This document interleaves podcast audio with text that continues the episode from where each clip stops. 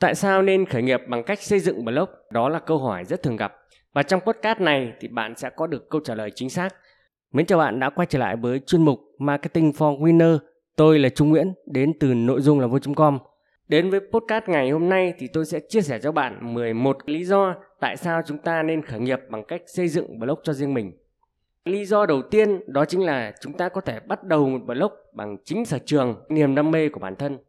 Không giống như khởi nghiệp offline, bạn cần phải đầu tư về cơ sở vật chất về mặt tiền bạc, à, giống như bạn mở một quán cà phê hay một xe bán bánh mì hay là một cửa hàng tạp hóa thì cái rủi ro nó cũng cao hơn. À, có thể à, cái thời gian vừa rồi, thời gian này bạn thấy rằng dịch bệnh Covid nếu như người nào khởi nghiệp bằng cái hình thức offline thì có thể phải đầu tư vài chục đến cả trăm triệu nhưng cuối cùng phải đóng cửa trong vòng vài tháng thì à, bạn sẽ mất cái số vốn đó và à, doanh nghiệp của bạn cũng không hoạt động được và có thể bị phá sản còn khởi nghiệp online, bạn có thể khởi nghiệp bằng hình thức như bán quần áo online qua livestream, qua à, post bài trên ờ, Facebook, qua các hội nhóm hay là bán hàng trên các sàn thương mại điện tử như Lazada, Shopee, Sen đỏ. Tuy nhiên, hình thức khởi nghiệp này thì bạn cũng vẫn cần phải một số vốn nhất định. Vì vậy mà Tôi đưa ra hình thức khởi nghiệp blog đó chính là một hình thức khởi nghiệp rẻ tiền nhất. Bạn có thể khởi nghiệp bằng chính niềm đam mê bằng sở trường, giống như bạn thích bóng đá, bạn thích tennis, bạn thích bơi lội hay là bạn có một sở thích nào đó, bạn có thể lập ra một cái blog và chia sẻ kiến thức chuyên sâu, từ đó thu hút được những người cùng với sở thích đam mê như bạn và cuối cùng là bạn bán hàng.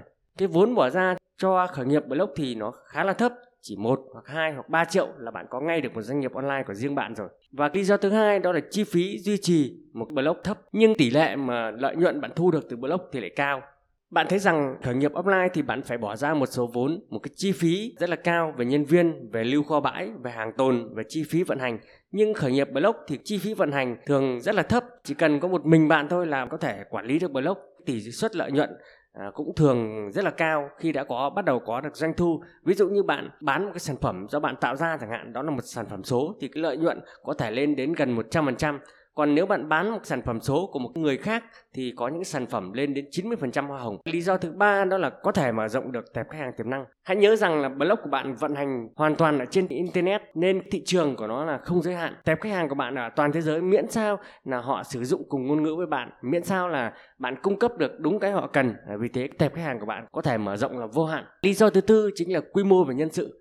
À, không giống như một doanh nghiệp offline chẳng hạn như một quán cà phê thì bạn phải tuyển dụng về nhân viên chạy bàn tuyển dụng về nhân viên pha chế, tuyển dụng về nhân viên quản lý, những đội ngũ quản lý cần phải được đào tạo một cách rất chuyên nghiệp quy mô vận hành cho một cái doanh nghiệp về offline nó khá là tốn kém. Với một doanh nghiệp online với cái doanh nghiệp blog của bạn thì chỉ cần duy nhất một mình bạn là có thể vận hành nó chạy một cách trơn tru rồi. Lý do thứ năm đó là chi phí rủi ro thấp. Bạn thấy rằng là nếu như ờ, bạn à, bị thất bại ở một doanh nghiệp offline thì thường thường mất đến à, chục triệu vài chục triệu đến cả trăm triệu. Nhưng với một doanh nghiệp online một cái blog mà bạn thất bại thì bạn chỉ mất đi công sức là chủ yếu thôi. Còn tiền duy trì blog ờ, thì chỉ mất 2 hoặc 3 triệu một năm là cùng. Đấy là những đấy là tôi cho rằng đấy là những chi phí lớn đấy còn không nó không đến cái từng đó tiền đâu ạ. Và lý do thứ sáu đó là chi phí gia nhập thị trường thấp. À, bạn mất chưa đến 3 triệu là à, bạn có thể gia nhập cái thị trường thành lập cái doanh nghiệp online của riêng mình rồi. Lý do thứ bảy đó là dễ dàng tạo ra usb chính là điểm khác biệt. Cái này thì bạn có thể tạo bằng cách là dễ dàng tham khảo những cái blog, những cái doanh nghiệp online khác của những người đã thành công và sao chép cái mô hình đó rồi tạo ra điểm nhấn, tạo ra những điểm khác biệt của riêng bạn. Trong ebook à, nội dung khác biệt tiêu diệt khách hàng, tôi đã hướng dẫn cho bạn làm sao để tạo ra được một điểm khác biệt. À, từ đó bạn dễ dàng tạo ra được những nội dung mà đi sâu vào đúng cái thị trường ngách nhưng mà lại hoàn toàn khác biệt so với blog khác. Lý do thứ 8 đó chính là cái phân khúc khách hàng của bạn thì sẽ hoàn toàn tập trung ở những độ tuổi sẵn sàng chi tiền mua hàng à, từ khoảng 22 đến 45 tuổi. Vì bạn là, là một doanh nghiệp hoạt động online 100%, do đó những cái tệp khách hàng của bạn đa số là những người trẻ tuổi từ 22 đến 45 tuổi.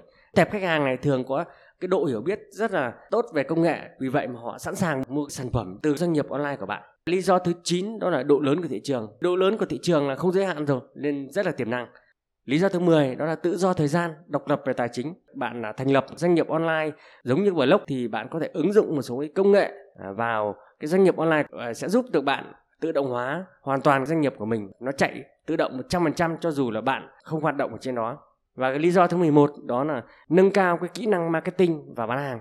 Để thành công với xây dựng blog thì đòi hỏi bạn phải thành thạo những cái kỹ năng về marketing online, kỹ năng viết bài, kỹ năng làm video, kỹ năng nói, sử dụng các ờ, công cụ về marketing online, kỹ năng về networking và rất nhiều cái kỹ năng khác. Việc bạn xây dựng ra một blog những kỹ năng này bạn được trau dồi, bạn được rèn luyện hàng ngày ờ, giúp cho bạn ờ, nhanh chóng nhân bản quy mô doanh nghiệp online của bạn lên.